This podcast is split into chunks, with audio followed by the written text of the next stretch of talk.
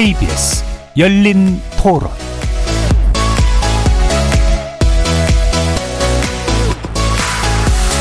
안녕하십니까. KBS 열린 토론 정준희입니다.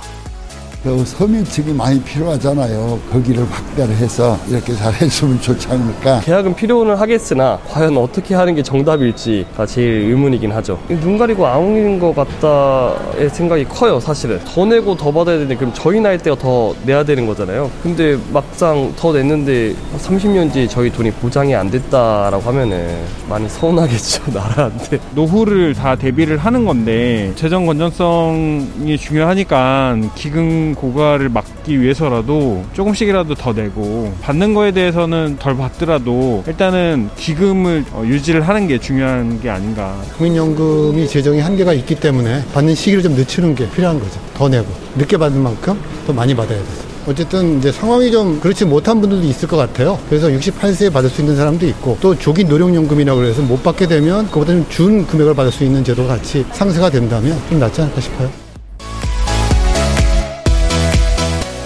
거리에서 만나본 시민들의 목소리 어떻게 들으셨습니까? 윤석열 대통령이 제시한 국가 3대 개혁 과제 중 하나가 바로 연금 개혁인데요. 이미 국회에는 연금 개혁 특위가 가동 중이고 정부도 속도감 있게 개혁을 추진하겠다는 입장입니다. 당장 나서고 있는 연금 고갈 우려에 대한 대책뿐 아니라 이에 밀접히 연관된 저출생 고령화 위기 대응의 일환이기도 하겠죠. 그동안의 수많은 개혁 시도는 왜 번번이 실패하고 자초했던 걸까요? 아니 그 전에 대체 개혁이란 어떤 걸 바꾸고 새롭게 해야 하는 걸까요? 오늘 KBS 열린 토론은 이 오래된 질문에 대한 답을 찾아보려고 합니다. 신년 특별기획 오래된 질문 대답 없는 한국 사회 제3편 연금 개혁은 왜 해묵은 과제가 되었나? 정부가 추진하는 연금 개혁 성공을 위한 조건은 무엇인지 미래 세대를 위한 바람직한 연금 개혁의 방향에 대해서 고민해 보는 시간 갖도록 하겠습니다. KBS 열린 토론 지금부터 시작합니다. 살아 있습니다. 토론이 살아 있습니다. 살아있는 토론, KBS 열린 토론. 토론은 라디오가 진짜입니다. 진짜 토론, KBS 열린 토론.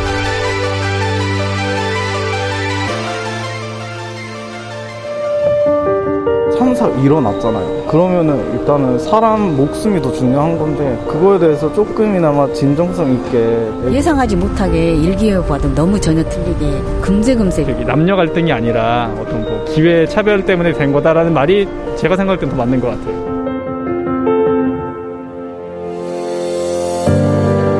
KBS 열린 토론 신년 특집 오래된 질문 대답 없는 한국 사회 오늘 토론 함께 해주실 네 분의 전문가 소개해드리겠습니다. 오건호 내가 만드는 복지국가 정책위원장 나오셨습니다. 예, 안녕하세요. 유희원 국민연금연구원 연구위원 자리하셨습니다. 예, 안녕하세요. 윤성명 한국보건사회연구원 연구위원 자, 나오셨습니다. 예, 안녕하세요. 주은선 경기대 사회복지학과 교수 자리해 주셨습니다. 안녕하세요. 자, 3대 개혁 과제 중에 하나로 연금 개혁이 꼽히고 있습니다. 물론 이 연금 개혁은 오래된 또 과제이기도 하죠. 어, 마침 국회에서도 이제 특위가 구성돼서 속도를 내고 있다고 하는데 일단 이제 총론적인 관점에서 봤을 때 연금 개혁이 지금이라도 빨리 논의해서 뭔가를 시행하고 바꿔야 될 이유가 무엇이라고 보시는지 네 분의 말씀 간단히 먼저 좀 들어보겠습니다. 오건호 위원장님부터 주실까요? 예. 우리나라 공적연금에는 여러 개가 있죠. 국민연금, 기초연금, 뭐 공무원연금이 있는데 아무래도 국민연금이 가장 뜨거운 쟁점입니다.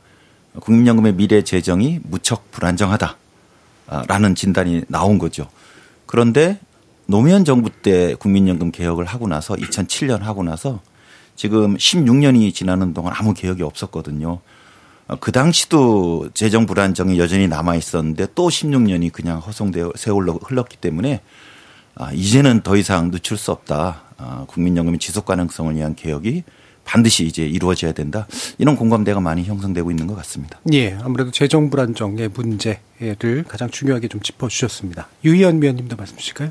예, 말씀하신 것처럼 우리나라가 이제 국민연금이 도입되고 1998년과 2007년에 이제 어, 강도 높은 재정 안정화 개혁을 했는데 여전히 이제 수지 불균형 문제가 남아 있다는 진단하에 이런 추가적인 연금 개혁 필요성이 제기되고 있는 거고 근데 이제 개인적으로는 이제 현재 직면한 이런 재정 문제에 대한 대응과 함께 그 적정 수준을 부담해서 적정 수준의 이 급여를 받을 수 있는 그 노후소득 보장 체계를 구축하기 위한 차원에서도 이런 지금의 연금 개혁 논의가 필요하다고 생각합니다. 예. 적정 수준의 노후에 어떤 받아야 될 돈과 그걸 위해 적정히 부담해야 될 부분을 네. 어떻게 균형을 맞출 것이냐. 윤석명 위원님. 예, 저는 세 가지 측면에서 말씀드릴 수 있을 것 같습니다. 첫째는 국민연금 제도 측면에서 이 제도의 불균형이 굉장히 심하거든요. 우리가 OECD 회원국인데 우리 수준의 연금 급여를 지급하기 위해서는 보통 우리가 부담하는 9% 보면 두배 정도를 네. 평균적으로 부담하고 있는데 우리는 25년 동안 보험료를 9%에서 1%포인트도 못 올린 그런 어떤 구조적인 문제가 있고요. 두 번째는 이제 최근 들어서 우리 뭐 초저출산, 뭐 학계 출산율이 뭐 0.8이 올해 작년에 0.7대로 떨어졌다 뭐 이런 얘기들이 있지 않습니까? 26만 명 태어난 세대가 70만 명, 100만 명 세대를 부양해야 되는 어떤 구조적인 인구 불- 불균형 문제 가 있고 또 하나는 우리가 2007년 어려운 개혁은 했습니다. 그런데 그 이후에 이제 두 가지 측면에서 굉장히 악화가 됐는데 제도 불균형, 인구 구조 측면에서 불- 악화가 됐는데 그동안 국민연금은 제대로 개혁을 못 하면서 조세로 또 충당하는 기초연금은 예. 대통령 선거 때마다 10만 원씩 올라오고 음. 있거든요. 그런 측면에서 보면 어떤 전반적인 연금 제도에서의 어떤 부담이 가중된 측면 또 이 제도를 지탱하기 위한 어떤 사회구조적인 측면이 굉장히 악화되다 보니까 이젠 더 이상 연금 개혁 논의를 미룰 수가 없는 상황이 된 것 같습니다. 예. 안 그래도 이제 부담률이 좀 낮, 낮은 상태인데 어, 인구 구조가 이제 이 부분에 대한 어, 가중된 어떤 문제를 야기하고 있고 거기다 또 70, 65세 노인 예, 70%한테 기초노동요금. 지급하는 기초연금이 대통령 선거 때마다 그렇죠. 10만 원씩 올라가다 예, 보니까 정치적으로 전체적인 또. 사회적 부담은 훨씬 많이 늘어난 거죠. 네, 알겠습니다. 이런 구조적 불균형에 관련된 문제도 지적해 주셨고요. 지훈성 교수님. 어, 국민연금 제도가 88년도에 들어와서 이제 지금까지 이르렀고 또 이제 말씀하신 대로 기초연금도 도입이 됐는데 그러니까 실제로 이제 노인들의 삶이 얼마나 나아졌는가라고 생각을 해보면 사실 물론 개선된 측면도 있지만 이렇게 빈곤율이라든지 그런 것들이 극적으로 떨어지지는 않았죠. 그래서 네. 가장 많은 국민들한테 어떤 적정한 노후소득 보장을 음. 해야 되는 이 제도가 제 역할을 아직 하고 있지 못하다라는 건 좀 심각하게 뜯어봐 야 되는 문제다라는 생각이 들고 예. 일단 개혁을 우리가 얘기하는 이유는 일단 그 기본적인 기능이라는 음. 측면에서 우리가 좀 들여다볼 필요가 있다는 생각이 들고요. 다른 이제 두 번째는 당연히 이제 재정 안정 문제인데 이 재정 안정 문제라는 거를 마치 이제 시한 폭탄으로 네. 많이 묘사들을 하시는데 저는 사실 그렇게 묘사를 하는 건 좀 과장이다라고 음. 생각을 합니다. 왜냐하면은 어 900조 이상의 어떤 기금을 가진 국민연금 제도가 그러니까 재정적인 어떤 균형을 달성해 나가야 되는 건 맞지만 그러니까 그런 어떤 기금을 가진 제도로서 특색 특징이 분명히 있다라고 생각을 하거든요. 네. 그래서 사실 이제 공적연금 제도는 그러니까 기금 고갈 혹은 소진 이런 것들을 중요하게 지표로 생각하지 않아요. 다만 다만 이제 수익과 지출의 장기적인 균형을 이제 추구해 나가는 작업을 우리가 해 나가야 되는 거고 이제 이걸 장기간에 어떤 방향으로 어떻게 할 거냐라는 걸 분명히 얘기해야 되는 시점은 맞습니다. 예, 예. 그래서 그런 어떤 재정 안정을 장기적으로 도모하는 작업의 시작점이라는 점에서 예. 그리고 어 공적연금 제도의 어떤 기본적인 보장 기능을 음. 어떻게 제대로 하게 할 것인가라는 점에서 좀 획기적인 대안을 우리가 생각을 해야 되는 것이죠. 예. 그 목표의 우선순위도 상당히 중요하다는 그런 말씀이시죠. 어, 방금 이제 말씀 주신 것처럼 사실 이제 연금 개혁 논의에서 빠지지 않는 게 이제 다 재정에 관련된 문제고 이른바 이제 고갈론이란 말이죠. 이게 이제 매번 이제 추계가 계속 나오면서 이제 좀 있으면 망한다라는 식의 이제 담론들이 만들어지고 있고 실제로 그게 이제 개혁의 어떤 필요성을 또 가중 뭔가 이렇게 좀 가속화시키는 건 맞긴 한데 과연 이게 어느 정도로 현실적인 진단이고 필요한 진단이냐에 대한 이야기를 좀 해볼 필요는 있을 것 같습니다. 윤석명 연구위원님이 어떤 부분으로 좀 짚어주실 수 있을까요? 예, 제가 2004년 1차 국민연금 재정 계산부터 시작해서 이번에 5차까지 다섯 차례를 모두 참여하고 있고 제가 맡은 분야가 또 공고, 공교롭게도 또 재정 안정화 부분입니다. 예. 그래서 우리나라의 어떤 진행 과정을 제가 어떤 산증인 측면에서 볼 수가 있을 것 같은데 이 이해관계자 또막 적지 않은 전문가들은 기금 소진 시점에 관심이 많은 것 같아요. 음. 그런데 기금 소진 시점 자체는 우리 주은선 교수님 말씀하신 다른 측면에서 저는 기금 소진 시점 별로 중요하다고 생각을 안 합니다. 음. 이제 지금 굉장히 연금 관련해서 문제되는 게 MZ 세대들이 있잖아요. 젊은 세대. 예. 특히 1992년생들이 65세가 되는 나이가 2050 5년인가 그런 것 같아요. 그래서 한동안 작년에도 시끄러웠던 게, 아, 우린 열심히 보험료만 내다 우리 퇴직하는 시점에 연금 수급 연령엔 돈이 아무것도 없는 거 아니야? 예, 예. 이런 불만이 이제 제기되고 있지 않습니까? 그런 관점에서 한 세대가 경제활동을 시작하고 나서 사망할 때까지 한 70년을 봅니다. 그러면 20세가 한 사망할 때까지 한 90세로 보면 70년을 잡을 수 있지 않습니까? 그런 관점에서 우리는 기금 소진 시점이 중요한 게 아니라 그 20세가 70세 되는 시점 그러니까 지금 올해가 우리가 재정 추계를 한다 그러면 2023년이니까 2093년이 될 거 아니에요? 예, 예. 70년 뒤. 예. 그때 무슨 일이 벌어지는가를 보여주고 그때 적게 받더라도 지금 MZ 세대나 젊은 세대들이 아 우리도 연금 받을 수 있다는 걸 확신이 드는 어떤 걸 보여줘야 이게 서로 사회적 합의를 바- 하면서 연금 개혁을 할 수 있을 거 아니겠습니까? 예. 그런 측면에서 연금 소진 시점보다는 앞으로 70년 뒤인 2093년에 무슨 일이 벌어질 건가에 대해서 이제 저는 말씀을 드리고 싶고 음. 4차 4차 재정 계산에 이미 계산해 보면 2000 그때 18년에 계산을 했으니까 70년 뒤가 2088년이거든요. 예. 그때까지 누적 적자가 1경 7천조 원입니다. 음. 지금 우리가 갖고 있는 돈이 900조지 않습니까? 근데 작년에 저희가 또 추계를 해보니 그 돈이 불과 4년 만에 2경 2,650조로 경상가입니다만 5,500조가 늘었다는 거예요. 예. 현재가로 7,700조입니다.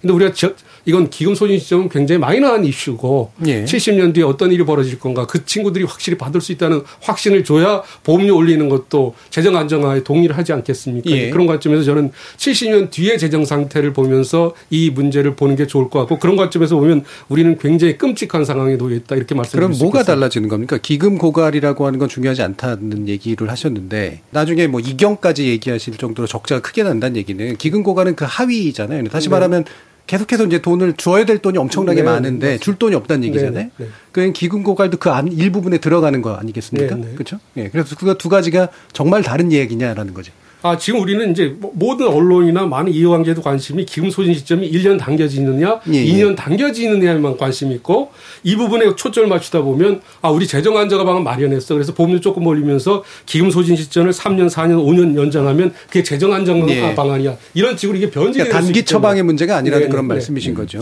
예. 제가 조금 보완 설명을 예, 예. 드릴까요? 그러니까 다른 복지 제도와 달리 국민연금은 시차를 가졌어요. 예. 그러니까 가입자가 가입하면 전반전은 돈을 내기만 해요. 그러니까 제도 초반에는 돈이 쌓일 수밖에 없고 그렇죠. 그다음에 이제 수급자가 생각 생, 생겨나면 그때부터 돈이 나가는 거거든요. 예. 그런데 우리나라 국민연금은 받는 거에 비해서 한 절반만 내는 제도예요, 현재. 예. 그러니까 비록 절반만 내지만 전반전에는 대부분 가입자이기 때문에 돈이 쌓이고 지금 900조가 네. 있는데 지금 가입자들이 결국은 이제 65세가 되면 다 수급자가 돼서 20년, 25년 수급을 하게 되면 그때는 대부분의 사람들이 지급을 받, 받거든요. 예. 따라서 지금 900조가 있지만 어느 순간에는 이제 그 기금을 다 쓰게 되는데 그게 소진 시점이에요. 근데 소진 시점은 상징적인 거고 문제는 소진 이후에는 이제 기금이 없으니 당시 가입자에게 연금 지출 재정을 모두 요청한다고 하면 즉 그거를 가입자들에게 보험료로 요청한다고 하면 현재 우리는 9%를 내고 있는데 예. 지금 재정 계산에 따르면 미래 세대 아이들은 우리보다 3배 그럼 27 혹은 36 4배 정도까지 내야 이제 미래 노인들이 국민연금을 받을 수 있는 거예요. 따라서 미래 세대들이 괜찮아요. 3배 4배 저희가 내야죠라고 수긍해 주면 문제는 없습니다. 예. 근데 이제 저희가 우려하는 건 과연 그 친구들이 그거를 수용할까? 이거를 공정한 제도로 받아들일까? 즉 핵심은 세대 간 형평성 문제가 예, 예. 어, 확보돼 있지 않다라는 거. 예, 뭐 그게 그거는 문제라고 예, 봐요. 사실 뭐 두 분 설명 속에서 뭐 충분히, 충분히 다 알고 있는 얘기인 것 같아요. 네. 그러니까 이를테면 특히나 젊은 세대들 같은 경우엔 구체적인 수치가 2경이냐 1경이냐 이건 잘 몰라도 실제로 내가 지금 내는 돈을 나중에 내가 받을 수 있느냐 또는 받으려면 더 많은 돈을 내야 되는 거 아니냐라고 하는 그런 인식들은 아까도 이제 청취자들 얘기 속에서 나왔으니까요. 유현 의원님, 이 부분 어떻게 또 보시는 예, 거죠? 일단은 그 뭐 70년 뒤, 뭐 80년 뒤에 빚이 뭐 2경이 넘어서고 이러면 정말 뭐 상상도 안 되는 음. 예. 금액이긴 한데 뭐 다른 건 다 차치하더라도 일단은 그렇게 산출되는 누적 적자액이라는 게 결국은 앞으로 뭐 어떤 제도 변화도 하지 않고 뭐 예. 인구 경제 사회 환경의 변화도 없고 요런 걸 가정했을 때 산출되는 값이라는 점에서 또 다른 측면에서 분명히 비현실적인 측면이 있는 거고 설령 이 값을 우리가 팩트로 수용한다고 하더라도 몇 가지 질문을 안 해볼 수가 없을 것 같은데 일단은 국가에서 어떤 특정한 사회적 목적, 사회적 기능을 수행하기 위해서 하는 행위에 대해서 이런 식으로 이제 적자나 부채 개념으로 접근하는 게 어, 적절한지에 대한 의문을 일단 가지고 있고요. 만약에, 만약에 우리가 그 노인과 마찬가지로 근로 능력이 없는 아동과 관련된 어떤 국가의 정책 행위에 대해서 이런 식으로 부채 개념을 적용하게 되면은 그것도 또 막대한 빚이 쌓여 있는 거겠죠. 예. 이런 식, 뭐 복지제도뿐만이 아니라 뭐 각종 노동 정책, 뭐 교육 정책에 대해서도 이런 식으로 접근하면 아마 그냥 뭐 지금도 한 수십 경의 빚이 쌓여 있어서 우리 사회는 유지하기 어려운 사회처럼 보일 수 있을 것 같은데 어 그래서 이런 식으로 접근하는 데 대해서 일단 기본적으로 회의감이 있고 어 이런 걸 넘어서더 이런 걸 차치하더라도 일단은 그 부채가 이경이 넘는다 뭐 이렇게 접근해 버리면 우리가 사실 감이 잘 안 잡히잖아요. 그래서 이거를 조금 다른 식으로도 표현해 볼 수 있을 것 같은데요.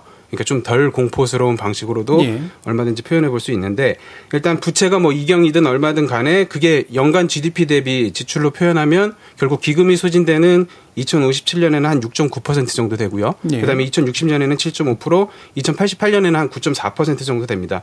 이게 이제 그 중에서 물론 그게 다 가입자의 어떤 보험료로 충당되지 않기 때문에 지금 문제가 생기는 건데 그렇게 이제 적자의 규모로 했을 때에는 GDP 대비 한 4.5%에서 6.6%요 정도의 빚이 있는 건데 이게 이경이라는 수치만 언급하면 우리가 어떤 수치인지도 잘 상상도 안 되면서 공포감만 주기 때문에 이게 GDP 대비 연금 지출이 우리가 감내할 수 있는 수준인지 이 차원에서 조금 바라볼 필요가 있다라고 생각을 하고요.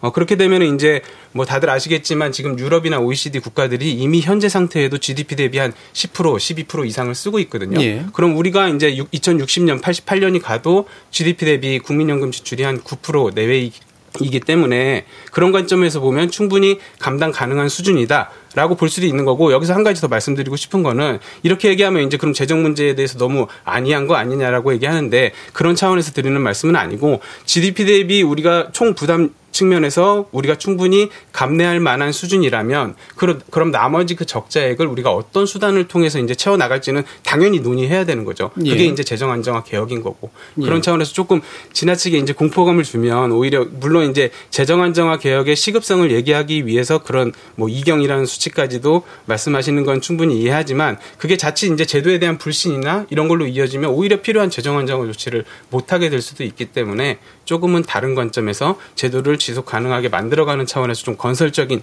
논의가 있어야 된다고 예, 생각합니다. 그럼 짧게만 어, 뭐 수단은 예를 들면 조세라든가 뭐 여러 가지 방식들에 대해 사회적으로 합의를 할 수도 있다라고 이제 보긴 하는데 예를 들면은 그게 GDP 대비 몇 퍼센트가 감등 가능하다는 어떤 기준으로 판단하나요? 어, 일단은 뭐 적정성이든 재정 안정성이든 우리가 어떤 절대적인 기준이 있지는 않아요. 예. 결국은 다른 국가와 비교했을 때 우리가 그 정도의 지출을 할 수 있느냐. 예를 들어서 우리가 유럽 국가 수준의 노인의 삶을 지향한다면 우리도 유럽 국가 수준의 GDP 대비 10에서 12% 정도는 지출 노인을 위해서 지출을 할 수 있다라는 거고 그런 측면에서 이제 적정한지 여부를 판단할 수 있을 것 같고 그다음에 아까 말씀하신 그런 부가 방식 비용률이 지금 추계상으로는 말씀하신 대로 뭐 2060년 이후가 되면 30%까지 가까이 이제 오르게 예. 되죠. 근데 이제 한 가지 여기서 또 봐야 될 부분은 뭐냐면 이때 이 부가 방식 비용률을 산정할 때 이 분모가 되는 숫자가 이제 부가 대상 소득이거든요. 예. 그게 GDP의 한 30%밖에 안 되잖아요, 사실. 예. 그러니까 우리나라 전체 생산량의 한 30% 대, 30%에 대해서 즉 국민연금 가입자의 소득에만 보험료를 부과하게 되면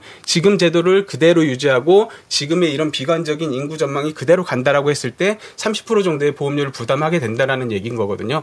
그 얘기는 이제 재원을 좀 다각화한다거나 아니면 인구 구조나 경제 구조를 좀 개선해 나간다면 그 비율은 줄어들 수 있다라는 예, 거죠. 예. 그러니까 이렇게 긍정적으로 볼 여지도 충분히 예, 있다라는 그러니까 걸 모- 말씀. 모든 추계라는 게 사실은 현재 상태가 동일하다는 걸 전제로 해가지고 이제 나머지 변수를 따지는 거니까요. GDP 좀 중요하니까 조금만 차첨만 하겠습니다. 그러니까 예. 수치가 이제 저- 지금 추계한 자료가 있어요. 예. 그러니까 어, 최근에 제가 국회 예산정책 국회 입법조사 제, 제, 제출한 저 추계 자료에 따르면 그게 이제 매경에서도 일면 탑으로 났는데 2070년에 되면 GDP 대비 국민연금이 10%가 넘어가고요.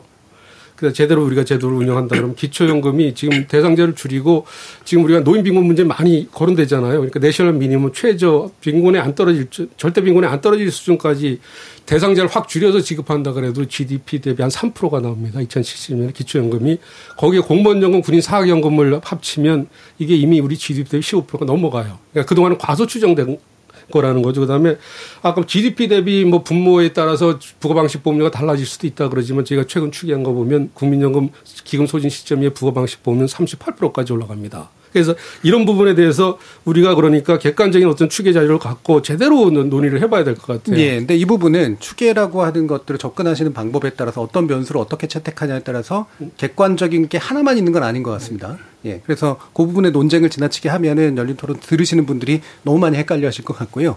기본 취지 위주로 좀 가보도록 하죠. 아까 기금에 관련된 표현을 아, 별로 부적적, 아, 기금에 관련된 논의에서 이런 방식은 부적자다는 얘기를 해주셨으니까 주윤성 교수님 말씀까지 좀 들어보죠. 어, 저는, 그니까, 국민연금 같은 경우, 이제 공적 연금이기 때문에, 이제 사적 연금에서 이제 주로 사용을 하는 그런, 어, 누적 부채라든지, 그 liability죠. 이제 이런 개념을 사용하는 것이 적절한가. 즉, 어느 시점이건 이게 닫힐 수 있다. 이 상품이 닫히고 지금까지 이제 가입한 사람들의 급여를 다 책임져 줘야 된다라는 네. 의미에서 이제 나오는 게 그 부채 개념인 네. 거죠. 근데 사실 이제 공적연금에서 이 개념을 채택하기도 하고 안 하기도 하거든요. 그러니까 일반적인 개념은 아니에요. 그래서 네. 국민연금에서 이제 이 개념을 가지고 어 이야기를 하는 것에 대해서 어떤 어 광범위한 어떤 합의가 이루어진 건 아니다라고 네. 저는 이제 그 부분 말씀드리고 싶고요. 그래서 재정 추계 결과에 대해서는 뭐 다 아시겠지만, 그러니까 이게 70년짜리잖아요. 70년짜리고 그렇다면 70년 후에 어떤 성장의 패턴이라든지 성장률 그리고 고용 분배, 기금, 수익 뭐 이런 것들에 대해서 우리가 얼마만큼 잘 예측할 수 있는가. 사실 예. 그러니까, 그러니까 뭐 그렇다고 해서 재정 축을 믿지 말자 그런 얘기가 아니라 그러니까 수많은 이제 가정치가 들어간 그래 이제 그러 그렇게 해서 나온 거라는 거죠. 그래서 이게 70년짜리를 적용했을 때는 그러니까 이게 굉장히 이제 그러니까 민감 숫자 하나에 굉장히 민감해질 수 있다라는 거고 그래서 네. 방향과 대략의 어떤 수준을 보여주는 걸로 좀 유보적인 걸로 받아들여질 필요가 있다라는 생기 뭐 이제 그런 생각이 들고요. 그리고 필요 보험률 아까 얘기를 해주셨는데 그러니까 재정 기반의 변화라는 거 그러니까 이런 그러니까 이 지금 상한이 되게 낮게 쳐져 있는 보험료 부가소득의 상한을 이제 넓히는 것, 보험료 부가소득 기반을 넓힌다라는 게 그러니까 굉장히 큰 효과를 가져올 수 있다라고 저는 그렇게 생각을 하고요. 또 최근 들어서 이제 어 연금 지출을 많이 하고 있는 나라들에서 일정하게 나타나고 있는 변화들, 예를 들면 뭐 매출 기업 매출에 혹은 자산 소득에 네. 그런 어떤 어 사회보장세를 붙이기 네. 시작을 한다던가 뭐 이런 변화들도 우리가 좀 주목해서 볼 필요가 있다는 생각이 들거든요. 그래서 예, 예. 너무 이제 이 주어진 수치 하나 하나를 확정적인 것으로 그리고 제한적인 것으로 받아들이지는 않으면 좋겠다라는 예. 생각이 듭니다. 그래서 예. 다양한 가능성을 좀 인정을 해보자 라는 겁니다. 예, 뭐 재정 추계가 어느 정도냐라는 걸 가지고 논쟁을 하면은 좀 너무 길어질 것 같고요. 그래서 지금 핵심이 아, 이를테면 그 어느 정도 과잉해서 추계했건 과소하게 추계했건 현재 방식으로 돈을 모아서는 나중에 미래 세대에게 상당한 부담을 안기거나 아니면 제대로 못 줄 가능성이 있다는 기본적으로 있어 보이고요. 그걸 또 어떤 수단으로 그러면 메꾸고 조정할 것인가라는 문제가 핵심 쟁점이 이제 될 것 같은데 기본적으로 그러면 우리나라 현재 현행 연금 제도의 제도 설계에서 나타나서는 핵심적인 문제점이 뭔지를 좀 먼저 좀 얘기를 해보죠. 오건호 위원장이 어떠세요? 예. 그러니까 여러 가지 복지 제도 중에서 뭐 아동수당이든 기초연금이든 이런 건 조세를 기반으로 그때 예. 재원으로 그때 지출하는 건데 이 사회보험 제도는 가입자들이 보험료를 내고 이제 위험에 대비하고요. 예. 그리고 공적연금은 미래 위험에 대비하는 거죠. 어, 그런 면에서 국민연금은 1988년에 도입되었는데 어, 사회보험으로서 가입자가 내는 거와 받는 것의 차이가 너무 컸어요. 예. 어, 다른 나라에서도 찾을 수 없는. 네. 그래서 어, 받는 것, 즉 소득 대체율을 처음에 70으로 시작했는데 10년 지나서 60으로 낮췄고 네. 또한 10년 지나서 노무현 정부 때 개혁을 해서 이제 2028년에 40으로 낮춰질 예정이에요. 그래서 어, 국민연금 역사에서 우리가 받는 소득 대체율만 보면 70에서 40으로 떨어졌으니 굉장히 큰 하락으로 보, 보, 보일 수 있습니다. 근데 문제는 연금 제도는 내는 거와 받는 것의 짝이기 때문에 이 40% 낮아진 40% 소득 대체율에도 지금 보험료율은 너무 못 미치거든요. 예.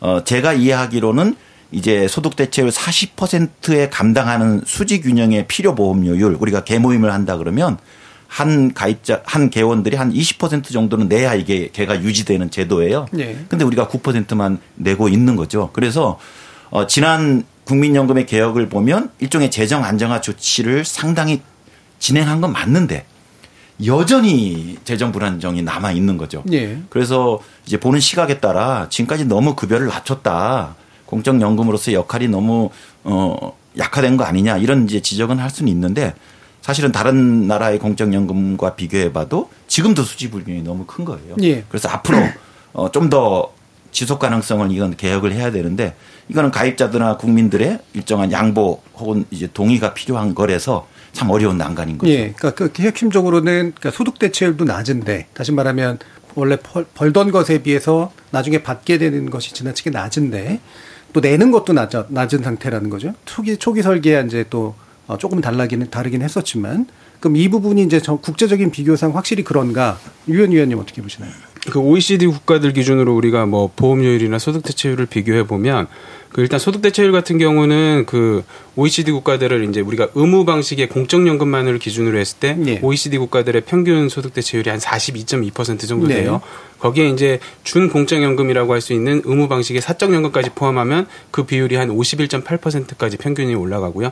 근데 우리나라 같은 경우는 그 평균 소득자의 소득 대체율이 31.2%로 나타나기 때문에 그 갭이 한 10에서 20% 포인트 가량 어 이렇게 낮은 상황이라고 할 네. 수 있고요. 그다음에 이제 보험료율 같은 경우도 그 의무 방식 제도를 기준으로 했을 때는 OECD 국가들의 평균이 한 18.2% 정도 되는 걸로 보고되고 있는데 우리나라는 그게 한 9% 정도밖에 안 되니까 이 정리해서 말씀드리면 우리나라는 다른 국가에 비해서 소득 대체율은 낮고 그다음에 이제 보험료 부담도 낮은 저부담 저급여 저급여 국가의 전형이라고 할 수 있고 예. 근데 말씀하신 것처럼 이제 그 사실 그 지금 소득 대체율을 보장하기에도 보험료율이 좀 낮은 부분은 있을, 음. 있을 수 있는 거고 예, 예 그런 문제 어, 이런 식으로 이제 국가 간에는 비교할 수 있습니다. 예. 제가 좀 말씀을 드릴 예. 것 같은데요.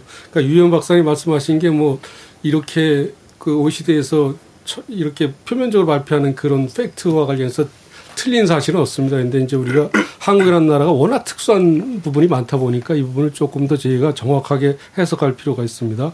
일단 국민연금 소득 대체 31.1%라는 건 뭐냐면 일- 미국 같은 나라를 제한 대다수 국가들은 소득 비례 연금입니다. 예. 그러니까 소득 비례 연금이다 보니까 소득에 상관없이 우리 지금 올해 소득 대출이 42.5%라면 42.5%가 일률적으로 적용이 되는데 우린 소득 재분배 기능이 있다 보니 예, 예. 중간 이상 고소득층 소득 대체율은 뭐 20%대로 확 떨어지는 부분이 예. 있죠. 그래서 이 부분은 우리 42.5가 낮은 게 아니라 우리 연금 제도가 소득 비례 연금 제도가 아니기 때문에 발생하는 문제라는 거죠. 예. 거기다 중요한 건 뭐냐면 작년에만 20조 이상 돈이 들어간 기초 연금은 상위 30%를 뺐다 그래서 여기는 또 포함이 안 돼요. 음. 그리고 또 하나 중요한 건 국민연금 보험료가 9%인데 지금 퇴직연금 보험료가 8.33%고 어, 재작년 보험료 수입 차원에서는 국민연금 보험료 전체 수입보다 퇴직연금 보험료 수입이 더 많은데 네. 그것도 컴펄서리 강제 가입 제도가 아니라서 다 빠져 있다는 거죠. 네. 다른 나라에서는 이런 것들이 강제 제도라 그래서 다 포함이 돼 있고 만약에 우리가 그러니까 퇴직 그 기초연금을 있지 않습니까? 그 굉장히 선택적으로 해서 제대로 해서 저 중간이 한테 이렇게 주는 게 이게 포함이 된다 그러면 모든 계층의 소득 대체는 이거보다 더 올라갈 수 있다는 거죠. 이게 예. 한국적 특수상에서 강제가 아니고 뭐 여러 가지 요인 또 소득 비례가 아니고 이래서 발생하는 문제가 굉장히 아, 저, 저 아주 치명적임에도 불구하고 이 얘기는 안 하고 단순히 겉으로 드러난 OECD 비교만 얘기를 하다 보니까 실제로 돈을 엄청나게 쓰면서도 우리는 굉장히 소득 대체율이 낮은 국가로 이제 저 자리매김이 된다는 겁니다. 예. 예. 뭐 반론 있으시면 좀 말씀드리면 일단은 그 OECD에서 비교 자료로 이제 제시하는 게 우리 각 제도마다 이제 특징이 다르니까 국가마다 예. 뭐 그렇게 말씀하실 수도 있는데 어쨌든 OECD에서 이렇게 국가 간 비교를 하는 목적은 한 사회에서 평균적인 삶을 살고 있는 사람들이 네네. 노인이 되었을 때 연금으로부터 얼마의 대체율을 받을 수 있는지를 비교한 겁니다. 예. 그렇게 비교했을 때 우리나라는 31.2%로 다른 국가들보다 낮다라는 거고 예. 그거 자체를 틀렸다고 할 수도 없고 그다음에 이제 기초연금 미포함되는 부분을 말씀하셨는데 그 OECD에서 이제 이런 소득 대체율 을 산정하기 위해서 가상의 이제 인물들을 설정을 하는 거예요. 쉽게 네. 얘기하면. 근데 그렇게 설정된 인물들이 연금액을 계산했을 때 국민연금 급여액이 어느 정도 높기 때문에 기초연금을 실제로 못 받을 것으로 가정되기 때문에 포함시키지 않는 문제인 거지 우리나라만 기초연금을 뺀 게 아니에요. 다른 네. 국- 그 국가에서도 기초연금이 실제로 그 소득자가 못 받으면 빼고 있기 때문에 그 비교는 어쨌든 동일한 기준에 맞춰서 하고 있기 때문에 그 자체를 좀 틀렸다고 하기는 어려울 것 같습니다. 재반박하겠습니다. 예. 뭐냐면 다른 나라는 다 소득비례연금이니까 예를 들면 42.5가 공, 일반적으로 다 적용이 되고 기초연금이니 뭐 이런 제도들가 예전부터 뭐 한 50년 이상 역사가 되다 보니까 그런 것들이 포함이 되지만 우린 제도 역사들이 굉장히 짧고 그러다 보니까 소득 대체율은 소득 재분배 기능으로 고소득층 굉장히 낮게 적용이 되고 또 기초연금 이게 나중에 어떻게 될지 모른다 해서 우리가 포함이 안 되는 그런 현실적인 부분이 있다는 거죠. 예, 예. 그러니까 예, 그 수치 차이는 충분히 이해가 가고요. 아, 굳이 말하면 이제 이런 거죠. 이제 우리는 전반적으로 이제 비슷한 수준에서 어느 정도까지 받을 수 있는 정도인지는 예측 가능하고 그 비교에서도 어느 정도는 좀 낮은 편에 속하는데 더 큰 문제는 이제 소득이 많은 만큼 더 내서 더 많이 받는 거라든가 이런 것들이 일단 없고 강제성이나 이런 부분들이 좀 편차가 좀 있기 때문에 실질적으로 개인들이 도대체 어떤 방식으로 돈을 내서 받는가를 정확하게 비교하기가 어렵다. 좀 이렇게 좀 이해가 됩니다. 올리자는 주장의 근거는 뭐 여러 가지일 수 있지만 또 그 중에 하나가 우리 유혜원 박사님께서 말씀하신 것처럼 OECD 국제 비교 자료를 봤더니 그 평균보다 우리가 낮더라. 예, 예. 그러니까 최소한 평균 정도는 가자. 즉 이제 소득 대체를 오르자는 주장이 되거든요. 그래서 아까 31.2로 우리가 낮게 보고되었어요. 근데 저는 대략 OECD 평균 수준이라고 저는 이해를 하는데 왜냐하면 그때 국민연금의 모든 가입자를 평가하는 게 아니고 대표 행위자를 찍게 되는데 네. 우리는 보통 국민연금의 딱 가운데 소득자. 아, 그러니까 만약에 40년 가입하면 40% 받는 소득자인데 그 OECD 기준표에서는 평균 소득자보다 1.6배 높은 소득자를 국민연금, 저 OECD에서는 찍어요. 예. 그런- 그러니까 우리나라는 하우 상박 소득 대체율이기 때문에 딱 가운데 소득자였으면 딱 40이었을 텐데 위로 올라가는 소득자든 40보다 밑에 내려가거든요. 네. 즉 그래서 국민연금의 대표 선수의 소득 대체율이 낮게 OECD에 들어갑니다. 그리고 하우상박 얘기를 하셨는데, 그러니까 다른 나라 공적 연금에서 과연 하우 하우상박적인 요소가 없느냐 하면은, 그러니까 그거는 그걸 집어넣는 방식이 다양한 거예요. 그러니까 그걸 소득 대체율에 바로 반영을 하는 방식도 있고 다른 여러 가지 방식으로 반영을 하는 거죠. 그러니까 그렇기 때문에 이제 평균 임금 가입자뿐만 아니라 이제 저임금 가입자를 비교를 해봐도 한국은 소득 대체율이 낮은 거예요. 그래서 그 우리나라가 우리나라 공적 연금의 소득 대체율이 OECD보다 낮다라는 거에는 사실 제가 보기에는 거의 이견의 여지가 없는 것 같습니다. 아니, 이게 이거는. 중요하니까 제가 한 번만 반박을 할게요. 그러니까 이제 소득비례 연금이 이렇게 아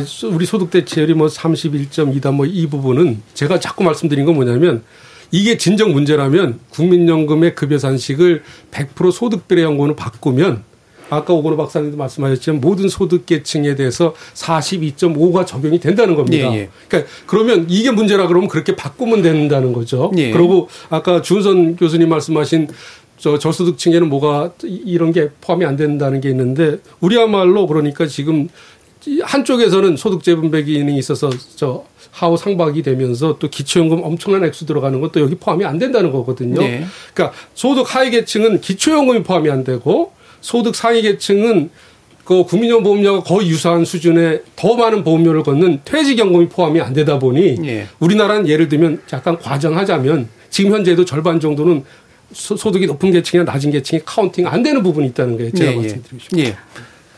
예, 지금 논쟁의 아, 핵심은 아, 우리나라가 소득 대체율이 낮다라고 평가할 수 있을 만한 객관적인 근거가 있느냐라는 정도인 것 같고요. 이거를 제도를 비례형으로 바꾸, 바꾸면 실제로 정확히 개개인별로 어느 정도 받는지를 알 수가 있는 건데 그거를 모르는 이유는 계산 방식의 잘못의 문제라기보다는 제도 구성의 잘못이다. 지금 일단 이런 얘기를 하신 겁니다. 제도 구성의 잘못이 아니라요. 예. 그러니까 국민연금은 이제 이게 사회 연대적인 목적을 가진 사회보장 제도이기 때문에 재분배적인 요소와 네. 소득 비례적인 요소를 같이 포함을 시켜 놓은 거고, 그러니까 그렇기 때문에 이제 이런 결과가 발생을 하는 거죠. 그리고 이거는 국민연금에서 굉장히 본질적인 부분이기 때문에, 그러니까 이거를 단순히 소득 비례적인 요소를 강화하면 혹은 이거 완전히 소득 비례 연금으로 만들면 모든 게 투명해진다라고 얘기를 하는 거는 이거는 공적 연금으로서 국민연금 제도의 성격을 완전히 바꿔내자라는 얘기가 될 수도 있는 거거든요. 뭐 이거 가치관의 차이가 물론 들어가 있긴 합니다만 어, 사실은 그게 자- 구성이 잘못됐다라는 건 계산 방식에서 이게 훨씬 단순한 계산이 그게 가능하다 이렇게 얘기를 하신 것 같고요. 실제로 그러면 사회연대적인 측면들을 또 소득재분배 기능을 빼야 되느냐 아니냐의 문제는 별개의 논쟁인 것 같습니다. 자 일단 그렇고요. 어, 일부 시간이 좀 많이 지나가지고 이 부분 좀 얘기해 봤으면 좋겠는데요. 모든 나라들의 역사적 경험상 우리는 이제 연금 경험이 좀 짧은 나라에 해당하니까요. 좀 긴 나라들은 그럼 이 문제를 어떤 식으로 언제쯤 이제 뭔가 문제를 발견하고 어떤 식으로 해결해 나갔는가 요 부분에 대한 이야기를 좀 해보면 좋을 것 같은데요. 일단 오건호 위원장님 어떠십니까? 예. 다른 나라들이 20세기 중반에 굉장히 성숙된 연금 제도를 가졌어요. 어, 노동 인력이 많고 또 은퇴자들의 수급 기간이 그리 길지 않았기 때문에 네. 굉장히 순조롭게 연금 제도가 운영이 됐는데 이제 20세기 지나서 21세기 들어오면서 바로 고령합니다. 그래서 제도가 그대로 있더라도 수급 기간이 길어지고 또 내는 자가 줄어드니까 불가피하게 재정 불안정이 생기거든요. 예. 그리고 지난 한 30년 이상 서구의 연금 개혁을 과정, 과정을 보면 저도 좀 놀라울 정도예요. 그러니까 이 연금이 지속 가능하기 위해서 현 세대가 무엇을 해야 되는지. 예. 그래서 어 일부 나라에서는 보험료율을 올리고요. 근데 보험료율을 올리는 나라들이 많지는 않았어요. 왜냐하면 그 전에 이미 17, 18까지 올렸기 때문에. 예. 그래서 주로 어 연금을 받는 연령, 수급 개시 연령을 뒤로 늦춘다든지 음. 혹은 보통은 은퇴자들이 은퇴하면 자신의 연금액은 딱 정해지거든요. 네. 이후에 뭐 물가 연동해서 좀 받는 건데 수급자의 연금액도 점진적으로 하향하는 음. 이제 그런 제도를 도입해요. 그래서 어 제가 알기로는 거의 대부분의 나라들이 굉장히 장기 70년 80년에도 지금과 동일한 지속 가능성을 갖춘 것으로 인증을 자체 국가 보고서들이 예. 냅니다.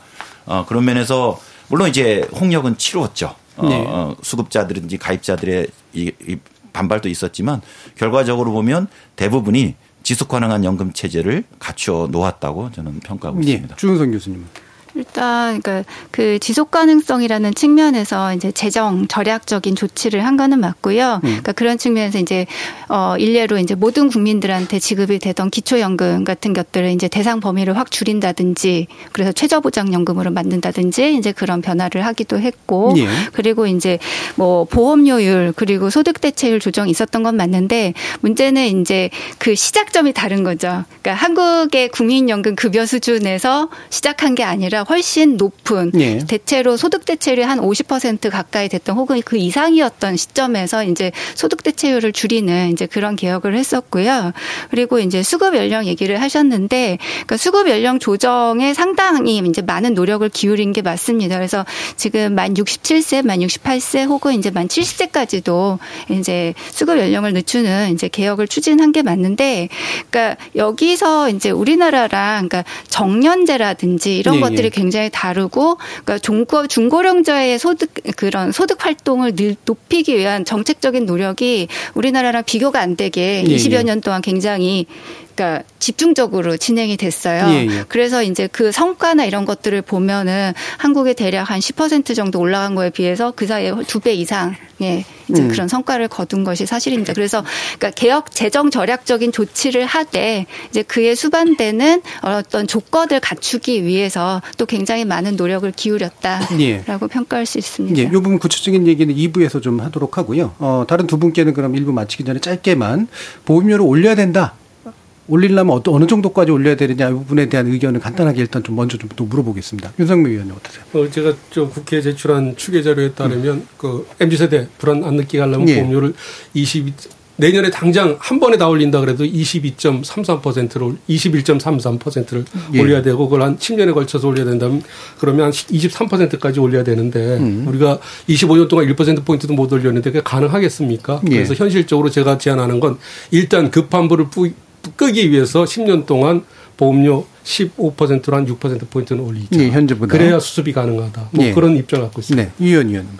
예, 일단은 뭐, 그, 지금 윤석열 박사님 말씀하신 것처럼 필요보험료만큼 다 채우는 개혁은 사실 불가능하기도 하고 또 관점에 따라서는 맞지 않다고 생각할 수도 있을 것 예. 같아요. 그러니까 왜냐하면 우리가 이제 그 국민연금을 완전한 수지 균형을 갖춘 제도로 만들 거라면 그 박사님. 말씀하신 것처럼 필요보험료만큼 최대한 올려 나가야겠죠. 근데 일단 국민연금 같은 사회제도에서 그런 식으로 완전한 수지 상등을 가정하는 제도는 저는 존재할 수 없다라고 생각하고 그런 관점에서 본다면 이제 보험료율 인상폭은 최대한 이제 제도를 안정적으로 운영해 갈 수 있을 만큼은 올려가되 그 나머지 이제 적자 얘기나 이런 건 분명히 생길 수밖에 없잖아요. 부족한 부분들. 은 그런 것들은 이제 다른 뭐 재정을 마련한다거나 아니면 인구 사회 구조를 개선해서 이렇게 채워가야 하는 방식이라고 저는 기본적으로는 그런 생각을 가지고 있습니다. 예, 구체적인 수치는 굳이 얘기는 안 하시는. 수치는 이제 그 추계 일단은 뭐 지금 시점에서 우리가 한 그 추계 결과를 기준으로 어떤 필요 보험료율이 나올 수는 있죠. 그게 20%가 될 수도 예. 있고 22%가 될 수도 있는데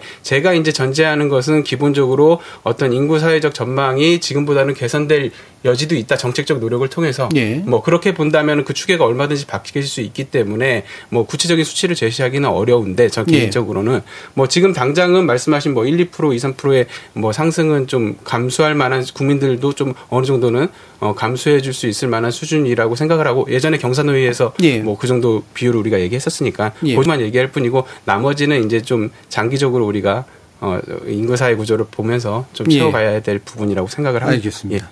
예, 그래서 뭐 실제로 이게 뭐 제가 좀 일부러 단순화시키긴 했습니다만 6% 포인트냐 뭐 2% 포인트냐 이 싸움은 아닌 것 같고요. 어느 정도까지 올려야 될 것이냐 그리고 올릴 때 이거를 다 보험료율로 다 올려서 감당할 거냐 아니면 여타 방법을 통해서 감당할 거냐 요 부분이 이제 남은 이야기인 것 같습니다.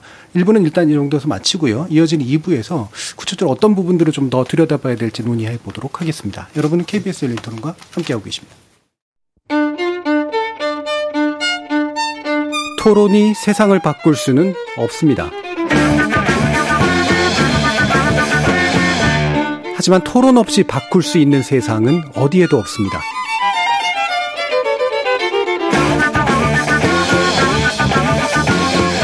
세상의 선한 변화를 갈망하는 당신.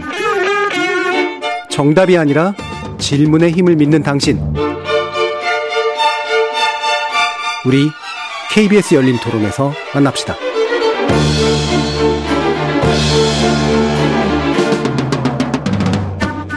KBS 열린 토론 신년 특별기획 오래된 질문 대답 없는 한국 사회 제3편 연금 개혁은 왜 해묵은 과제가 되었나 유희원 국민연금연구원 연구위원 윤성명 한국보건사연구원 연구위원 주은선 경기대 사회복지학과 교수 오건호 내가 만드는 복지국가 정식위원장 이렇게 네 분의 전문가와 함께하고 있습니다.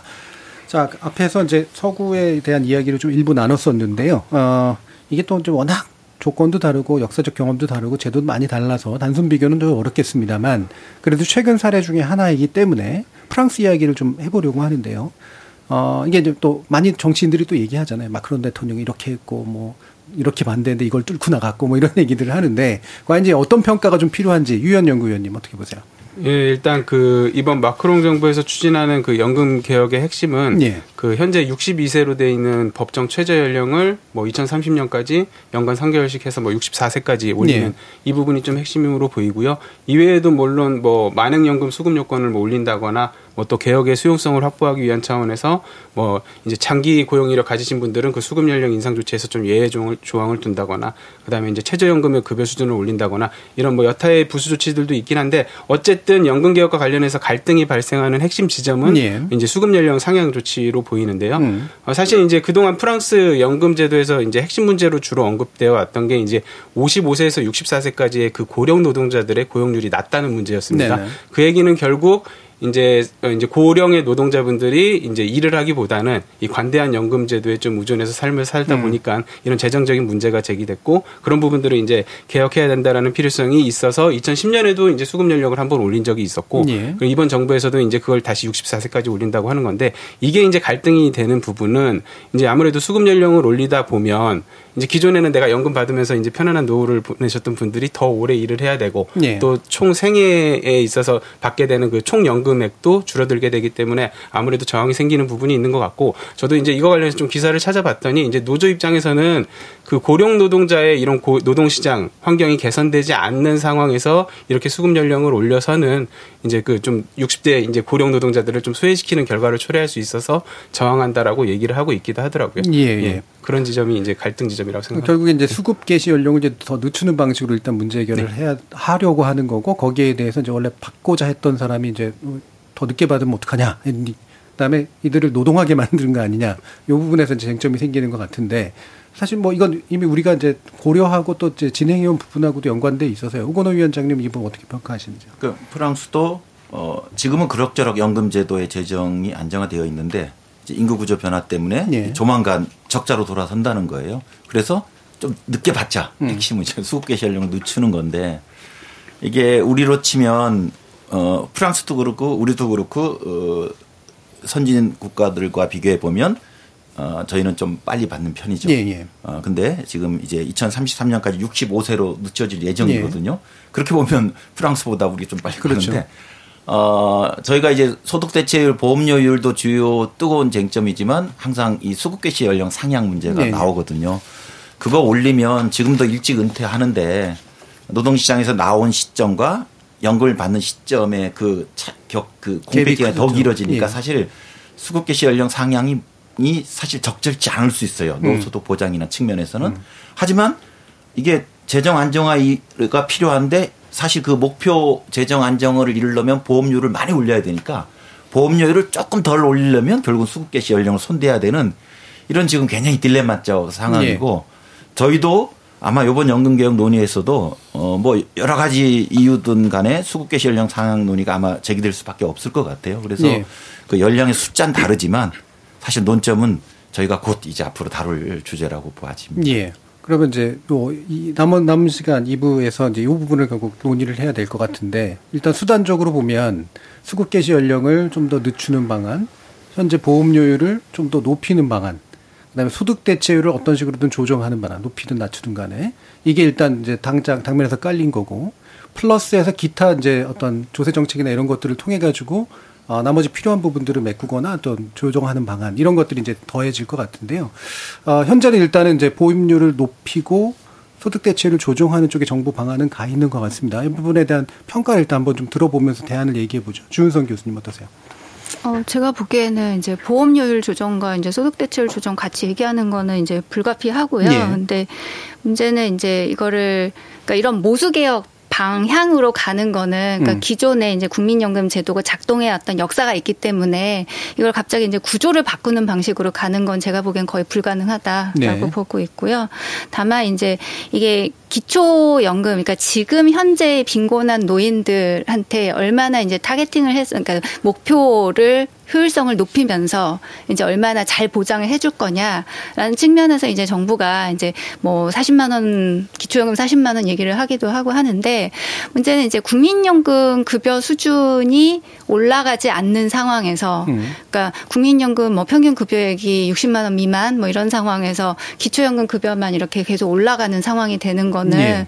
그러니까 이 제도 간의 어떤 합리성 이런 측면에서 그러니까 기여에 근거해서 받는 국민연금 급여액과 음. 기여하지 않으면서 조세 재원을 통해서 받는 기초연금 급여액이 비슷해지기 시작하면 네네. 네. 이게 합리적인 어떤 차이가 없어진다면 사실 이제 국민연금 제도에는 상당한 위협이 될 수밖에 없다라는 네. 그런 생각이 듭니다. 그래서 제도 간의 합리성이라는 측면에서도 그렇고 국민연금 특히 이제 저소득층 가입자들의 이제 국민연금 제도에 대한 그런 가입 욕구 제도 수능 예. 이런 측면에서도 이제 좀 문제가 생기지 않을까라는 점에서 우려스러운 측면이 있습니다. 예, 이 부분에 대해서 윤성민 의원님 어떻게? 예, 저 제가 외국 사를 네. 잘 알고 있으니까 외국 사를 조금 언급하는데 이 말씀 예. 좀 드리겠습니다. 이제 프랑스 얘기가 많이 나오는 건 프랑스가 일단 대통령제입니다.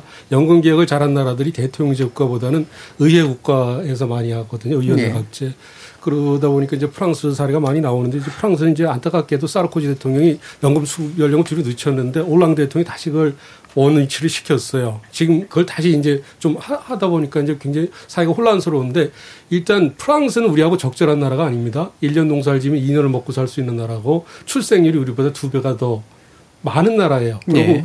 경로 의존성, path dependence 차원에서 우리 연금 제도는 독일 제도가 영, 일본을 거쳐서 들어온 제도거든요. 네네. 네. 그래서 프랑스 제도보다는 독일, 일본 제도로 우리는 비교를 좀 해야 된다. 이렇게 좀 봐야 될 것 같고요. 예. 그다음에 여기서 단순히 뭐 지금 일단은 영, 제가 아까부터 연금 제도 문제가 아니라 이건 주변 복합적 연금 제도를 소득별 연금으로 바꾸면 되는 거고 노동시장 개편을 해서 또 오래 일할 수 있게 하면 되는 건데 이 여러 가지 문제가 우리는 다 꼬여 있거든요. 그러니까 정년 연장도 안 되고 예. 이제 이제 이런 부분을 연금제도 하나에만 너무 이제 우리는 카중을 많이 집어넣는 네네. 경향이 있다는 거죠. 이 부분에 대해서 우리가 지금 공감대를 형성해야 될 것 같고 외국 사례에서 제가 강조하고 싶은 건 뭐냐면 많은 분들이 부가방식 연금제도에 대해서 지금 혼돈을 하고 있어요. 부가방식이라는 건 뭐냐면 당해년도 연금 지출을 당해년도 보험료나 세금을 걷어서 충당한다고만 알고 있는데 외국의 부가 방식 주요 선진국들 우리가 배운 나라들은 뭐냐면 아까 제가 국민연금 그 잠재 부채 이미 빚진 게 1,500조 정도 된다 그랬잖아요. 그건 어떻게 하겠어요? 정부가 책임진다는 조건으로 매년 2023년이면 그게 연금을 많이 주든 적게 주든 당해년도 연금 운영 원가는 당해년도 그 세대들이 다 책임지는 걸로 바꿨다는 겁니다. 그 부분에 대해서 우리가 이제 명확하게 이해를 할 필요가 있어요. 이걸 어떻게 받아들이냐에 따라서 앞으로 우리 사회 연금 개혁 논의가 아주 이상한 방향으로 갈 수도 있고 좋은 방향으로 갈 수도 있다는 거죠. 바꿨다는 건 누가 바꿨다는 거 말씀하세요? 제도 그들의 이제 우리가 알고 있는 부가 방식이라는 네. 재정 방식이 예전처럼 그냥 무작정 당해년도 필요한 연금 지출액을 당해년도 충당하는 그런 차원이 아니고 네. 이미 발생한 연금 부채는 국가가 책임진다는 전제 하에 예. 매년도 우리 공무원 연금 같은 경우는 지금 작년 예를 들면 재작년 예를 들면 운영 원가가 29조 6천억이거든요.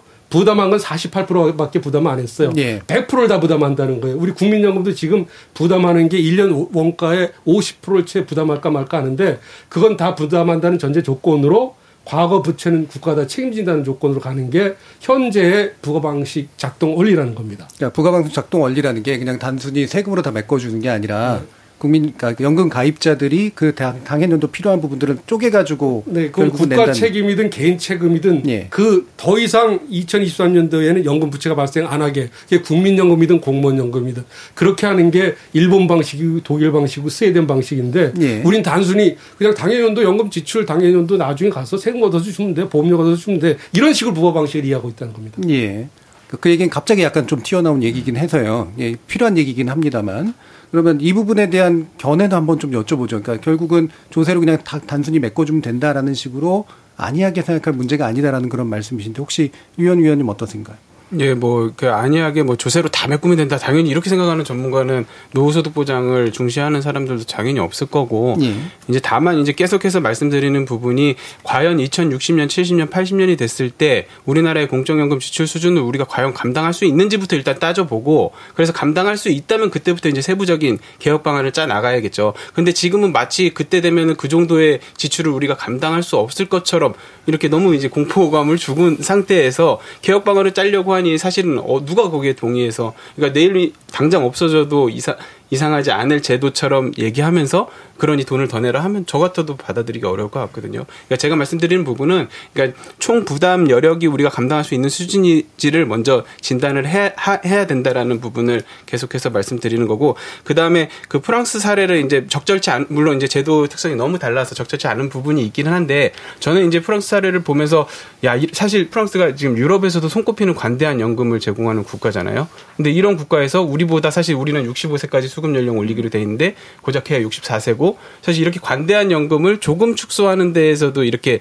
정치적 반발이 심하게 나타나는데 우리나라는 우리가 너무 재정 안정화 개혁을 쉽게 생각하고 있지 않나라는 오히려 그런 점에서 좀 시사점이 있을 수 있다고 생각합니다. 예, 알겠습니다. 소득 대체 부분에 대해서 예. 좀더 제가 얘기를 해보도록 요 하죠. 특집 기획이 오래된 질문에 대해서 우리가 왜 답을 못해 라는 거였는데 저는 사실 조금 이제 제가 비판으로 얘기하면 지금 유혜원 박사님이 생각하시는 그러한 조건이 이 오래된 질문들을 계속 방치해 왔다고 생각이 들어요. 미래 무척 불, 불확실하죠. 불확실함에도 불구하고 국민연금은 여러 인- 경제 성장률이나 이런 변수들을 다 알아맞히는 게 아니고요. 소득의 40% 받고 소득의 9%를 받기 때문에 그 소득값의 미래 예측치가 달라지더라도 동일 변수에 내는 거와 받는 게 연동되기 때문에 다른 미래학이 아니고 연금의 재정 계산은 다른 선진국들도 일정한 객관적인 전망이 가능한 거예요. 그리고 이제 미래세대 노년 부양 문제는 결국 20세기 중반이었으면 저희가 이 고민이 없었을 거예요. 근데 앞으로 이제 저출생 고령화가 진행되다 보니까 미래 아이들은 무엇을 부- 그 고령화로 인해서 보건 의료 의료비를 지금보다 훨씬 많이 부담하게 될 거예요. 그리고 기초연금은 세금을 기반으로 하는 제도예요. 당연히 노인이 엄청 늘어나니까 기초연금도 더 늘어나는 거예요. 그리고 국민연금도 지금 그 선진국들은 미래 GDP 10%를 지출한다고 하는데 지금도 그만큼 지출하거든요. 즉 미래의 GDP 대비 규모 연금 지출 규모가 중요한 게 아니고 왜 미래에는 10%인데 우리는 지금 왜 3%밖에 안 내고 있거든요. 지금 뭐냐 핵심은 기초연금이나 보건의료 비용은 미래 세대한테 의존할 수밖에 없어요. 근데 국민연금은요. 그 전체 필요한 재정의 총량을 미래 아이들이 결정하지 않아요. 우리가 결정해요. 우리가 지금 개혁해서 우리가 내는 거 결정하고 우리가 받는 게 결정, 우리가 받는 거 결정하잖아요. 다만 지출이 미래에 발생하는 거예요. 은퇴 이후에. 그리고 그 시점에 돈이 부족하니까 미래 아이들한테 세금을 내달라? 저는 그래서 당연히 이게 공적 제도이기 때문에 의료비나 기초연금은 세금이라는 공적 재원으로 의존할 수 있어요. 근데 우리가 의사 결정을 가지고 있고 수지 불균형이 이렇게 큰 거를 뻔히 알매도 불구하고 이것도 미래의 어떤 상황이 되면 이게 가능하지 않을까. 너무 미래 추계를 믿지 말자. 참고만 하자. 사실 이런 논의가 5년 5년 되풀이 되다 보니까 저는 이 질문에 대한 명확한 전문가들의 답변이 흐트러지고 또 사회적 합의도 어려워진 거 아니냐. 이제 그런 문제의식을 가지고 있어요. 예. 어, 약간은 공존되는 그러니까 중요한 지적을 하셨는데 결국에는 이 부분은 미래에서 어느 시점에서 그 시대에 맞춰가지고 그 시대에서 해결할 문제다라고 얘기해버리면 안 된다. 현재 우리가 짜서 비록 그게 이제 잘못된 추계일 수 있다고 하더라도 70년 뒤가 어떨 것인가를 끊임없이 보면서 현재 세대가 의사 결정을 내려야 된다. 이제 이런 얘기신 거잖아요. 이 부분에 대해서 주은성 교수님 어떠신지 한번 들어보죠. 저는 오히려 그 70년 뒤를 생각을 하면서 자, 지금 보험료를 20%대로 올리자.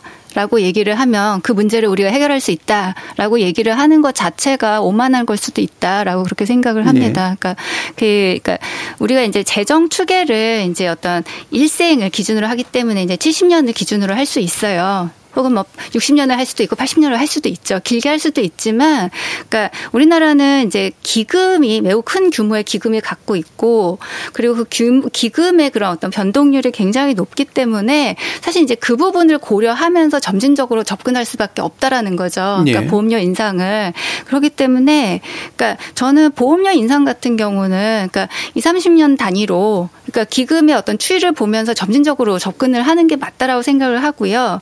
그러니까 기금 이제 재정 추계를 못 믿기 때문에 보험료율을 지급 올릴 필요가 없다라는 게 개혁 논의를 가로막았다라고 얘기를 하시는데 그러니까 사실은 그것보다는 이제 이 대규모로 있는 기금을 어떻게 다뤄낼 것인가 그리고 그 보험료율이 올랐을 때 더 커지는 이 기금의 문제를 어떻게 정리를 할지 사실 이 부분에 대한 태도도 명확하지 않았기 때문에 그 부분은 뭘 네. 얘기하시는 건가요? 그러니까 기금을 어떻게 다룰 것인가? 그러니까 기금이 국내 지금 이제 우리나라 이제 GDP라든지 이런 것들을 대비해서 봤을 때 지금 국민연 기금이 GDP에 그러니까, 그러니까 지금 한 900조 정도 된다라고 네. 말씀을 드렸잖아요. 자 그러면은 보험료를 예를 들면 말씀하신 대로 20%대로 올려버린다, 두 배로 올려버린다. 그럼 당분간 그러니까 지출 수준이 그렇게 높지 않기 때문에 네. 기금이 엄청나게 쌓이는 거죠. 자 그러면 이제 그 기금을 지금도 이제 사실 국내 주식시장, 채권시장에서 잘 소화 못해요. 있어요. 그러니까 네, 네. 해외 투자 많이 하고 있죠. 근데 이제 어쨌든 이 자산 시장 규모에 비해서 이 기금을 이제 어떤 식으로 이제 음. 어, 운용을 할 것인가. 그리고 그래야지 그것이 이제 기금, 이제 국민연금 기금을 미래 세대에게 또 안정적으로 보장을 하는 방식으로 한 번에 날려먹는 방식이 아니라 네. 이제 뭐 그런 방식으로 운용을 할 것인가. 사실 그런 부분에 대해서 이제 단계별로 이제 국면별로 이제 정리를 정책을 수립을 해야 된단 말이에요. 그리고 또 하나는 그러니까 기금이 그러니까 20%를 보험료를 약 20% 거둔다고 하면 그러니까 그만큼을 퇴장시킨다라는 거예요. 경제에서 예. 퇴장시켜서 해외 자산 시장으로 보낸다라는 건데 그게 과연 그러니까 경제 성장을 지속적으로 이뤄 나가는데 더 적합한 전략이냐? 예, 예. 그러니까 사실 그 부분에 관해서도 논란이 있는 거죠. 그러니까 예. 그렇다라고 한다면 그러니까 저는 점진적인 전략을 택할 수밖에 없다. 그러니까, 재정 안정에 예. 대해서는 이제 그렇게 생각. 생각을 하고요. 예. 예. 인구 구조나 예. 이런 문제 등으로 인해서 이후에 뭔가 기금 소진 문제는 나온다고 하더라도 지금 더 그러니까 더 많이 걷어서 기금을 쌓아두는 게 언제나 능사는 아니라는 말씀이신 거죠. 예, 유 의원님. 예, 일단은 그 어, 기본적으로 그 국민연금을 수지균형한 제도로 만들 것인지 아닌지에 따른 관점 차이에 따라서 너무 이제 네. 좀 의견이 다를 수 있는 것 같고 제가 무슨 제 저희 연구원에서 산출하는 추계 결과인데 그걸 안 믿을 리가 있겠습니까? 지금 우리가 최선 뽑아낼 수 있는 최선의 이제 추계치라는 데는 당연히 동의하는데 다만 이 그 추계를 통해서 도출된 결과를 어떤 불변의 미래로 받아들일 것인지 아니면 우리가 충분히 정책적 노력을 통해서 변화시킬 수 있는 미래로 받아들일 것인지에 대한 차이가 있는 것 같아요. 저도 지금 추계 결과 결과에 대해서는 당연히 신뢰하지만 거기에 투입되는 각종 인구 경제 사회 변수들을 네. 우리가 정책적 노력을 통해서 충분히 대응해 나가서 그런 미래를 미래 세대한테 물려주는 게 지금 연금을 뭐 20% 아니더라 하더라도 재정 안정화 개혁을 강하게 해서 소득 대체를 확 줄여놓은 제도를 지금 그 미래 세대에게 물려주는 것보다는 그런 좀 바람직한 인구 경제 사회 구조를 물려주는 게더 어, 낫다라는 판단하에서 이제 조금 보시기에는 너무 안이한 이런 어, 접근을 취하는 걸 수도 있는데 근데 한 가지 여쭙고 싶은 거는 보면은 이게 아까 말씀하시기로 이제 기초연금은 미래 세대에 의존할 수밖에 없고 국민연금은 안 된다라고 하셨는데 저는 근본적으로 어쨌든 노후소득 보장이라는 목표를 가지고 있는 제도라고 한다면 왜 기초연금은 되고 국민연금은 안 되는지 모르겠어요. 일단은 그래서 우리가 지난 그 1998년과 2007년에 국민연금을 70%에서 40%로 낮추면서 그거에 대한 이제 그 대응 조치로 기초연금 제도를 도입했잖아요. 결국 국민연금에서 절감한 비용을 기초연금으로 쓰고 있고 앞으로 윤석열 박사님 계속 말씀하시는 것처럼 2060, 60년대 되면 기초연금 지출이 확 늘어난단 말이죠. 일종의 풍선 효과가 발생한 거란 네. 말이에요. 그러니까 그런 비용을 왜 국민연금에만 이렇게 가혹하게 수직인형을 이렇게 말씀하시는지 저는 거기에 대해서는 좀 있습니다. 넘어가지 반드시 말씀드려야 될 게 있는데 그러니까 저 재정 추계라는 게 가정을 어떤 걸 쓰냐 재정 추계 기간이 얼- 얼마냐에 따라서 이건 굉장히 얘기들이 많이 달라질 수도 있거든요. 그러니까 전문가들은 더 이상 장기 재정 추계도 중요하게 생각하지만 국제기구에서 추- 권장하는 게 어크롤레이시라고 연간 급여 승률이에요. 1년 국민연 가입하면 얼마를 지급하겠느냐. 우리가 연간 지급률이 1이잖아요. 40 곱하면 40%가 되는 겁니다. 근데 이 이제 여기서 빼박 증거가 나오는 게 뭐냐면 그러면 아까도 공무원 연금도 원가 개념으로 접근하잖아요. 그럼 연간 급여 지급률을 1% 지급하기 위해서는 얼마 보험료를 부담해야 되냐가 최소한 18%에서 20%라는 겁니다. 이건 재정 추계 결과하고는 상관이 없는 거고 그러니까 그런 면에서 제가, 아, 제가 아까 독일 세대 일본 얘기를 한 게 우리가 독일 일본 연금 제도를 베껴왔다 그랬지 않습니까? 독일이 지금 18.6%인데 장기적으로 EU에다 걔들이 제출한 거 보면 소득 대출이 한 35, 6%로 떨어질 걸로 예상이 되고 있고 지금 스웨덴이 18.5%를 부담하고 있는데 얘들은 극단적으로 30% 초반까지도 예상하고 있어요. 그러고 뭡니까 저 저기 일본이 지금 18.3%를 부담하고 있는데 잘 아- 아신 OECD 비교에 따르면 일본의 소득 대출은 지금 30 소득 비례 자, 연금에도 불구하고 요약해 주시죠. 예. 33%로 나오지 않습니까? 이게 객관적인 이게 가장 이게 중립적인 비교 자료라는 거죠. 이걸 갖고 얘기를 하면 되지 재정 추이가 가정이 어떠니 이거 갖고는 굉장히 혼란스럽고 아까 제가 말한 갑자기 부가방식 보험료를 꺼낸 건 뭐냐면 이미 발생한 1500조 부채는 정부가 책임지겠다. 그러니까 매년도 여기에 상응하는 부담을 하면서 더 이상 미래 세대 부담 안 넘겨준다는 게 우리가 연금 배워온 나라들이 지금 연금제도 운영하는 알겠습니다. 현황이라는 겁니다. 예. 네. 어, 이게 워낙 추계에 관련된 논의가 출발점이다 보니까 계속 추계 문제로 돌아가는 그런 경향이 좀 있긴 한데요. 예, 중요하긴 합니다. 근데, 아, 지금 원래 더 논의했어야 될 내용들이 이를테면 소득 대체를 실제로 우리가 어느 정도까지 높여야 되느냐, 그리고 노후 보장 어느 정도까지 해야 되느냐, 어떤 수단으로 해야 되느냐, 이것도 되게 중요한 정책 목표인데 그 부분에 대한 얘기가 이제 약간 묻힌 감이 없진 않은데요. 마지막으로 좀 네 분이 한 뭐 짧긴 합니다만 1분 이내로 좀 얘기를 해 주시면서 현재 연금 개혁 논의가 아, 이런 정책적 우선순위를 어떤 식으로 믹스해가지고 진행을 하는 것이 좀 필요하다라고 보시는지. 그러면서 세대 간저 어떤 갈등에 의한 저항을 줄일 수 있는 방안이 뭐라고 생각하시는지 제가 너무 많은 요구를 드렸습니다. 이 부분에 대한 마지막 이야기를 좀 들어보도록 하죠. 먼저 주은성 교수님 말씀 주실까요? 저는 이제 연금 개혁 문제가 그러니까 미래 세대만의 문제는 아니라고 생각을 하고요. 특히 이제 현 세대와 미래 세대를 대립시키는 방식으로 논의를 가져가는 게 아무에게도 도움이 되지 않는다라고 생각을 합니다. 그래서 물론 이제 지금 보험료를 어느 정도 높여 나가는 건 필요해요. 그러니까 그런 어떤 사용자와 그리고 일하는 사람 각각이 그런 사회 연금 제도에 대한 이제 사회적 책임을 다하는 게 필요한데 문제는 이거를 자꾸 이제 개인이 내서 얼마만큼을 내서 얼마만큼을 가져가느냐의 어떤 저축에 준하는 그런 제도로 네. 이걸 바라보면서 개념화시키고 비교하고 하는 거는 저는 문제가 있다라고 생각을 하고요. 네. 이건 철저하게 이제 공적 연금 제도는 사회보장 제도라는 관점에서 그런 어떤 뭐 수익비라든지 지급률이라든지 뭐 물론 중요한 지표들이기는 하지만 이게 제도의 본질이 추구하는 그런 보장 목적을 충실히 할 수 있도록 소득 네. 대체율을 충분히 올려 나가는 이제 그런 방식의 개혁이 가능하다라고 보고요. 그러니까 그런 어떤 개혁을 추구하면 그게 기본이 되면서 그걸 하기 위한 재정 확충 방안을 점진적으로 계속 모색해 나가는 거. 물론 이제 보험료 인상이 기본이 되겠지만 예. 뭐 이제 수급 연령 조정이라든지 그리고 이제 보험료율뿐만 아니라 이제 다양한 이제 사회보장세를 도입을 하는 문제. 아까 말씀드렸던 것처럼 이제 뭐 장기적으로는 이제 뭐 자산소득이라든지 이런 것들에도 예, 이제 그런 사회보장세를 붙이는 문제 이런 것들도 좀 열어놓고 고민을 할 필요가 있다라고 네. 생각을 합니다. 윤석명 위원님.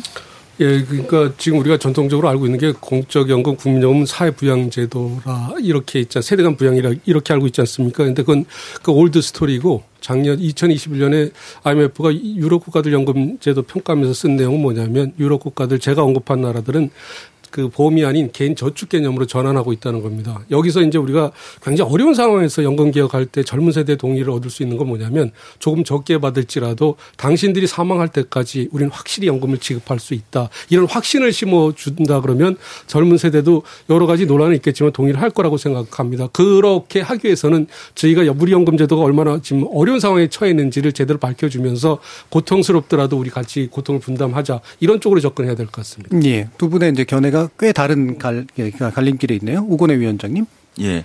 연금개혁의 목표는 항상 두 개예요. 보장성과 지속 가능성인데 예. 우리나라 핵심 제도는 국민연금인데 이제 소득 대체율을 더 올리자는 이야기가 있는데 지금 40% 예정의 소득 대체율도 우리가 감당 보험료를 감당하지 못하는데 또 소득 대체를 올린다는 건 물론 보장성은 강화되지만 사실 현실적이지 않고 또 현 세대 입장에서는 좀 책임 있는 제안은 아니라고 생각합니다. 그래서 소득 대체율은 이제 40%로 갈 예정인데 40%로 가고요. 그러면 부족한 노후 소득 보장은 어떻게 할 것이냐. 너무 국민연금에다가 모든 걸 걸지 말자. 국민연금 최선을 다하고 있는데도 요 정도예요. 지금 법정 연금으로 기초연금이 있고 퇴직연금이 있습니다. 그래서 기초연금, 국민연금, 퇴직연금 세 다층 연금 체계로 각 소득 분위별로 적절한 목표 금액을 잡고 어 보장성의 전체 어, 로드맵을 짜는 게 지금 예. 과제이고요. 지속 가능성은 결국은 미래에 기초연금도 돈이 많이 들고 의료비도 많이 들고 국민연금도 많이 드는데 우리가 지금 미리 미래 기초연금 재원을 미리 의료비 건강보험료를 낼 수는 없잖아요. 그건 미래 세대에 의존합시다. 하지만 그게 커질 것 같아요. 예. 하지만 국민연금에 부족한 것은 우리 의사결정이기 때문에 저는 이게 미래와의 공존이다.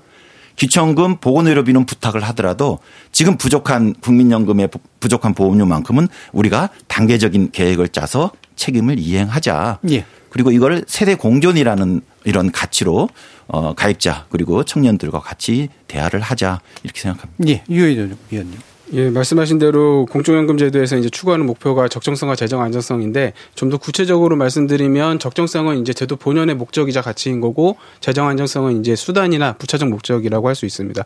그래서 연금 개혁 논의 과정에서 저는 가장 1순위에는 항상 적정성, 노후소득 보장 목표가 어, 있어야 한다라고 생각하고 어, 그런 점에서 이제 좀 제도 설계를 우리가 고민해 보자면 어, 뭐, 여러 가지 기준선, 목표치, 적정성과 관련해서 여러 가지 목표를 설정할 수 있을 텐데, 뭐, 우리가 4차 재정 계산 때도 했던 방식과 유사하게 좀 차용을 하면, 이제 국민 여러분들이 이제 노인이 되었을 때 필요한 최소 생활비 같은 개념들이 있어요. 그게 이제 저희 연구원에서 조사한 바에 따르면 이제 1인 가구 기준으로 한 124만 원 정도 되는데, 이게 이제 중위소득 50%인 그 상대적 빈곤선 수준 정도 됩니다. 그러니까 그 정도는 최소한 우리가 공적 이전 소득을 통해서 모든 노인이 지급받을 수 있게 하겠다라는 목표를 먼저 세우고, 거기에 맞는 이제 국민연금의 역할과 기초연금의 역, 역할을 부여하고 그리고 그걸 우리가 부담할 수 있는 재정 안정화 방안을 모색해 나가는 순서로 이 전체 연금 개혁 논의의 틀이 좀 짜여져야 된다라고 생각하고 예, 여기까지만 일단 말씀드리겠습니다. 알겠습니다.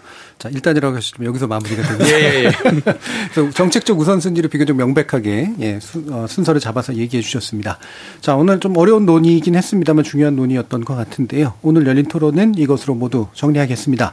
오늘 함께 해주신 윤성명 한국보건사회연구원 연구위원, 주은선 경기대 사회복지학과 교수, 오건호 내가 만드는 복지국가 정책위원장, 그리고 유희원 국민연금연구원 연구위원 네 분 모두 수고하셨습니다. 감사합니다.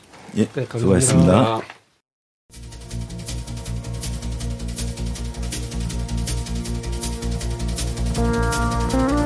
요즘 젊은 층 사이에서 국민연금을 두고 거대한 폰지석이라는 냉소가 만연해 있더군요. 이런 냉소는 도대체 어디서 온 거며 어떻게 타파해 나가야 될까요? 국가가 국민의 노후 안정성을 보살피기 위해 만든 가장 대표적인 형태의 사회보험, 국민연금은 사회 구성원들 사이의 연대와 신뢰, 그리고 공공기구와 국가에 대한 신뢰를 생명으로 합니다. 개혁은 신뢰를 공고히 하는 방향으로 진행되어야 한다는 거죠. 오히려 신뢰를 갉아먹는 정치 담론으로 전락하지는 않도록 말입니다. 지금까지 KBS 열린 토론 정준이었습니다.